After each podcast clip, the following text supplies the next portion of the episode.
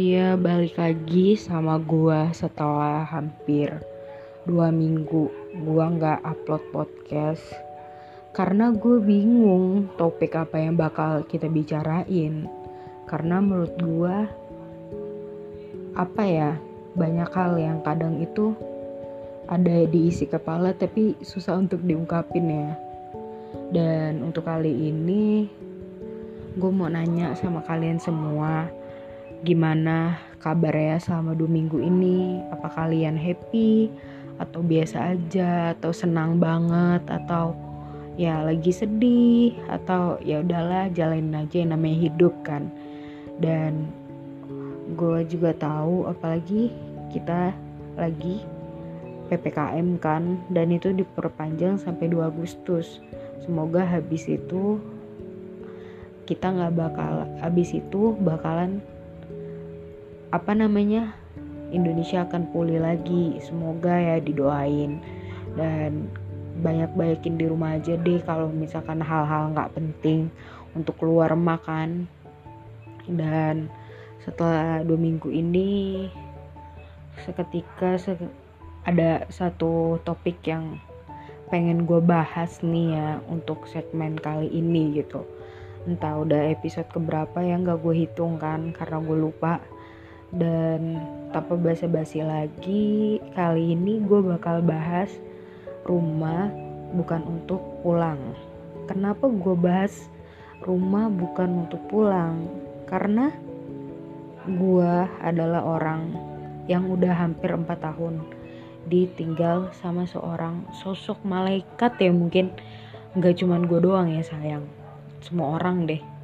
Gue punya so gue udah hampir 4 tahun ditinggal sama almarhum emak gue dan itu di saat gue masih SMA dan itu kelas 2 SMA dan itu bertepatan di bulan kelahiran gue dan kakak gue dan itu di saat tanggal 1 Oktober jam setengah 10 dan itu orang apa almarhum gue itu kena penyakit gagal ginjal yang udah hampir setahun.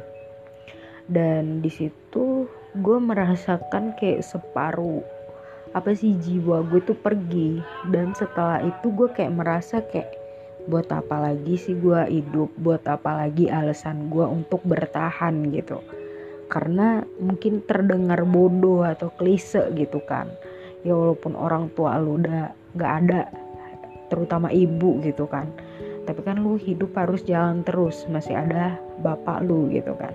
Tapi di saat itu gue sekolah pun awal masuk itu bener-bener kayak jalan aja udah kayak ngerasa itu kayak nggak melangkah sama sekali. Berusaha untuk menjadi sosok yang lebih dewasa yang apa-apa sendiri yang biasanya nyisirin rambut itu almarhum mak belajar sendiri pakai jilbab gak bisa pakai pentul sendi sama orang tua apa almarhum mak gue yang makein. Dan itu ngebuat gue banyak belajar bahwa gak selamanya yang kita sayang itu akan selalu berada di samping kita.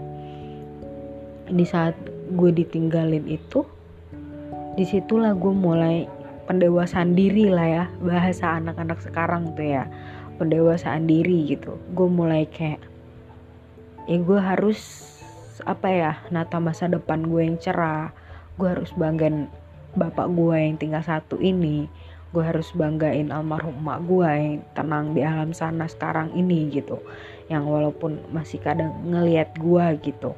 Dan di saat gue memutuskan hal itu banyak hal yang apa ya perubahan dalam hidup gue gitu dalam artian gue berhenti yang manja lah yang segala macam yang pernah gue lakuin dulu gitu. Gue berusaha kayak gue harus tegar. Karena yang sedih yang yang terpuruk bukan cuman gue doang ada kakak gue dan bapak gue juga kan. Dan abis itu di gue lulus angkatan 2019 sebelum corona kan dan itu gue merasakan apa ya banyak hal gitu setelah gue lulus. Yang namanya tiba-tiba kaki gue sakit gue nggak bisa jalan hampir setahun. Dan itu nyiksa gue dan ditolak PTN mana-mana dan akhirnya memilih untuk swasta. Dan itu pun gak yang gue pengen karena kakak gue ngatur gue dan gue selalu memikirkan apa yang dia omongin dan merasa apa yang dikatakan itu yang terbaik buat gue sedangkan gue punya mimpi gue sendiri untuk menjadi seorang psikolog. Walaupun mungkin masih banyak orang yang mikir kayak ngapain sih ngambil psikolog? Mau urus orang gila? Mau jadi peramal? Atau mau jadi apa? Kan banyak hal sih. Kadang tuh lucu sih kalau orang udah bahas-bahas tentang psikolog gitu. Karena gue merasa apa ya bukan so hebat gitu. Gue kan hampir 21 tahun. Dan gue nggak pernah ya namanya gue pacaran. Paling mentok itu gue suka sama orang dan itu diem-diem. Tapi gue pernah tuh ya jadi orang itu ya ambisius. Bukan dalam hal pelajaran ya kalau gue ya. Gue itu waktu SMP mungkin karena masih apa ya labil kali ya. Pernah jujur sama orang nyari kontak BBM zaman gue kan waktu itu masih BBM-an ya kan cari kontak BBM-nya kontak BBM temennya yang penting dapet pin BB dia deh gitu. Memberanikan diri chat terus berusaha jadi adik adik-adikannya gitu kan. Pengen dia jadi abangnya sampai di titik di mana dia suka sama teman gua dan dia bilang sama gua sedangkan di situ gue juga suka sama dia. Dan sampai di titik di mana gue denger kabar dia nembak kawan gua ya cukup deket sih pada saat itu. Dan tapi ternyata gua yang namanya masih alay zaman BBM itu seketika itu menjadi anak paling alay gitu pada masa itu bikin status panjang banget dan di reply re reply apa sih bahasa ya sekarang itu gak paham gue kan. Dia itu komen kata dia kenapa dek? Kan jatuhnya kakak udah janji ini bla bla bla. Kalau kamu sedih jadi penopang gitu segala macam. Terus kata gue nggak apa-apa kok atau gue terus malam itu entah keberanian dari mana nih ya nyali dari mana nih gitu timbul lah nih. Timbul lah kayak udah deh gue ngomong deh mau ditolak mau diapain gitu.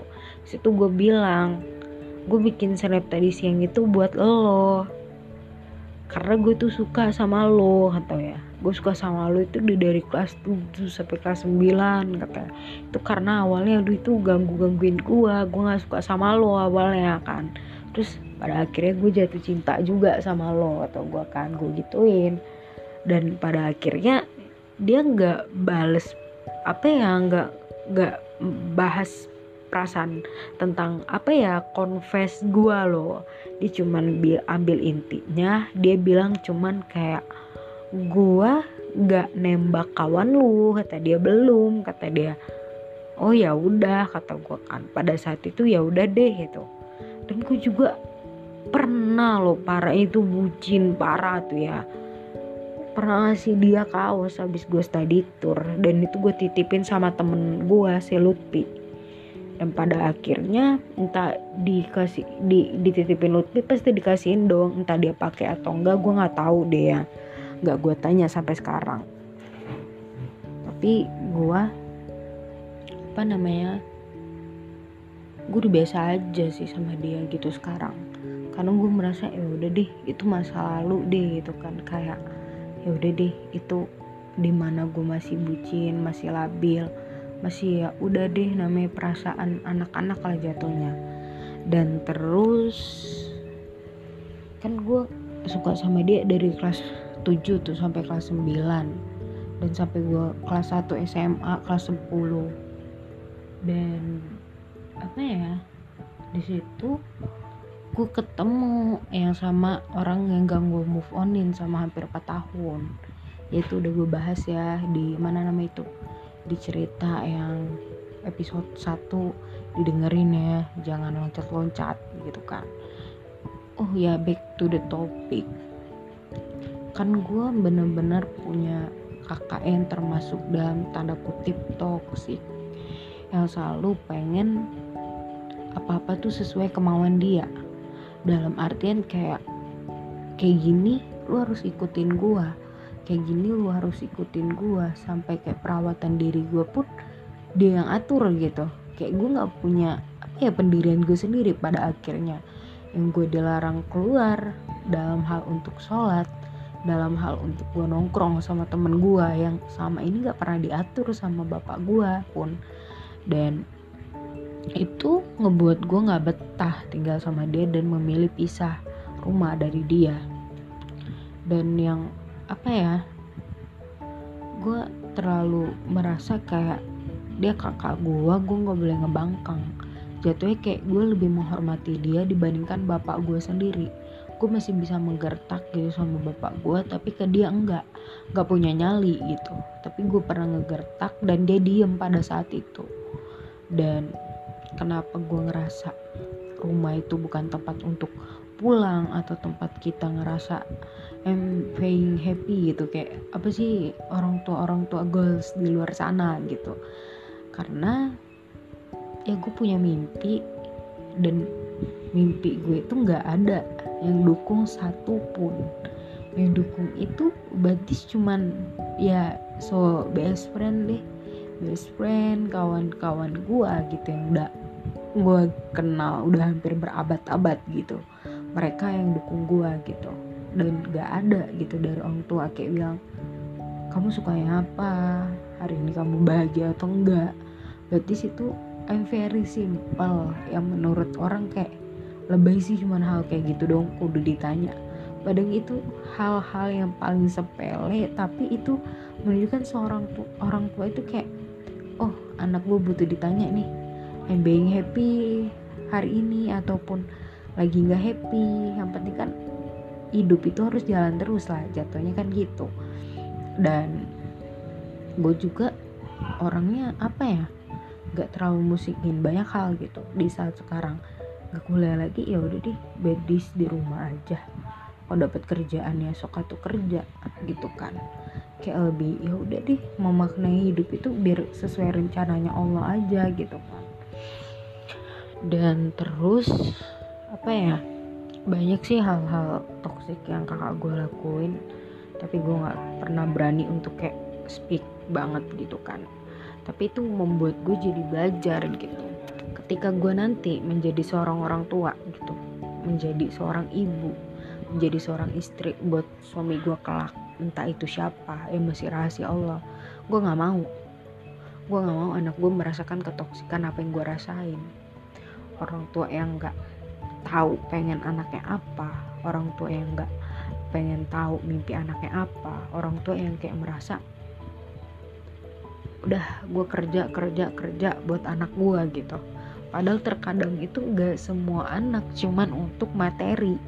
Kadang tuh ada beberapa anak gitu kan kebanyakan anak dia cuma untuk ditanyakan hari ini gimana? Kamu happy? Hari ini kamu ngerasain apa? Hari ini kamu lagi ngobrol sama siapa kumpul sama siapa. Itu hal sederhana yang mungkin dipikir orang kayak ya udah sih kayak gitu doang gitu kan. Padahal itu banyak makna dari buat orang lain yang nggak pernah ngerasain itu kan.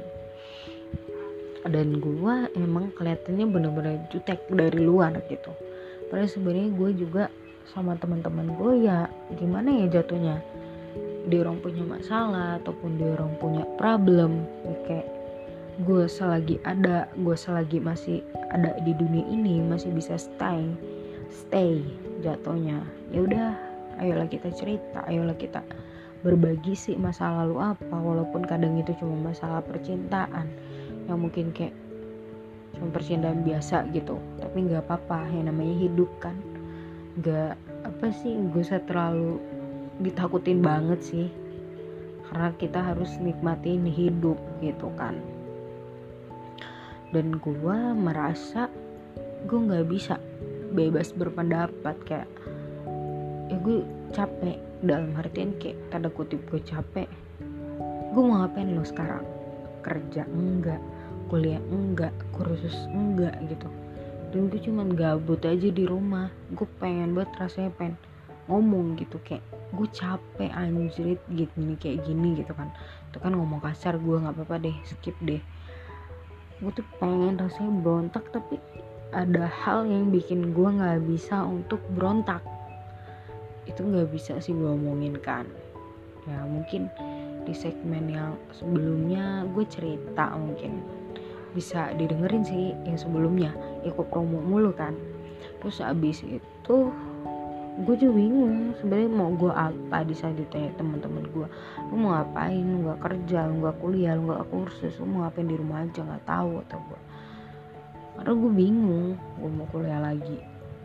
Dari beasiswa nggak segampang itu kan.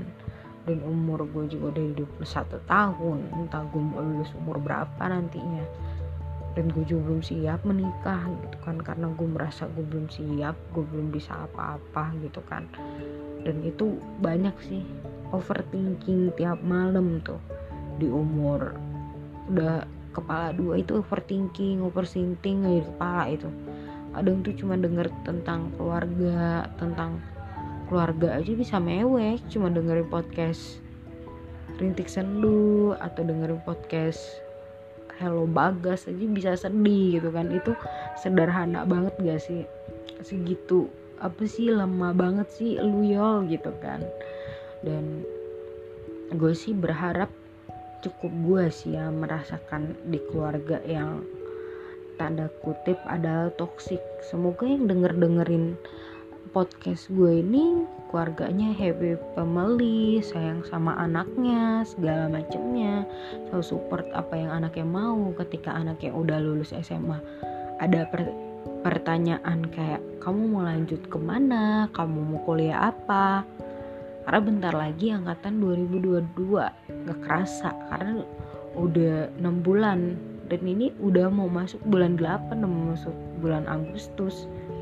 Dan segitu aja deh panjang lebarnya yang topiknya apa larinya ke mana entah apa gitu kan. Pokoknya buat kita semua selalu stay health stay safe ikuti protokol kesehatan. Pengen vaksin tapi nggak berani karena jarum suntiknya gede. Dan semoga sehat selalu happy terus dan bisa gapai cita-citanya mau nggak kuliah atau lagi kursus atau lagi kerja. Dan oh iya kan berapa dua minggu yang lalu kan gue bilang kalau kalian punya cerita bagi aja sama gue dan ternyata belum ada yang apa berbagi sama gue mungkin karena masih dikit gitu kan. Padahal gue mah nggak bisa ngasih solusi dengerin aja gue udah seneng. Karena gue pendengar yang cukup baik sih kalau kata teman-teman gue untuk mendengarkan curhat orang. Dan semoga kalian bisa yang ngirim apa emailnya ke gue itu emailnya yola underscore Octavia. L satu yang gak double. Itu berapa sih? Lupa lagi.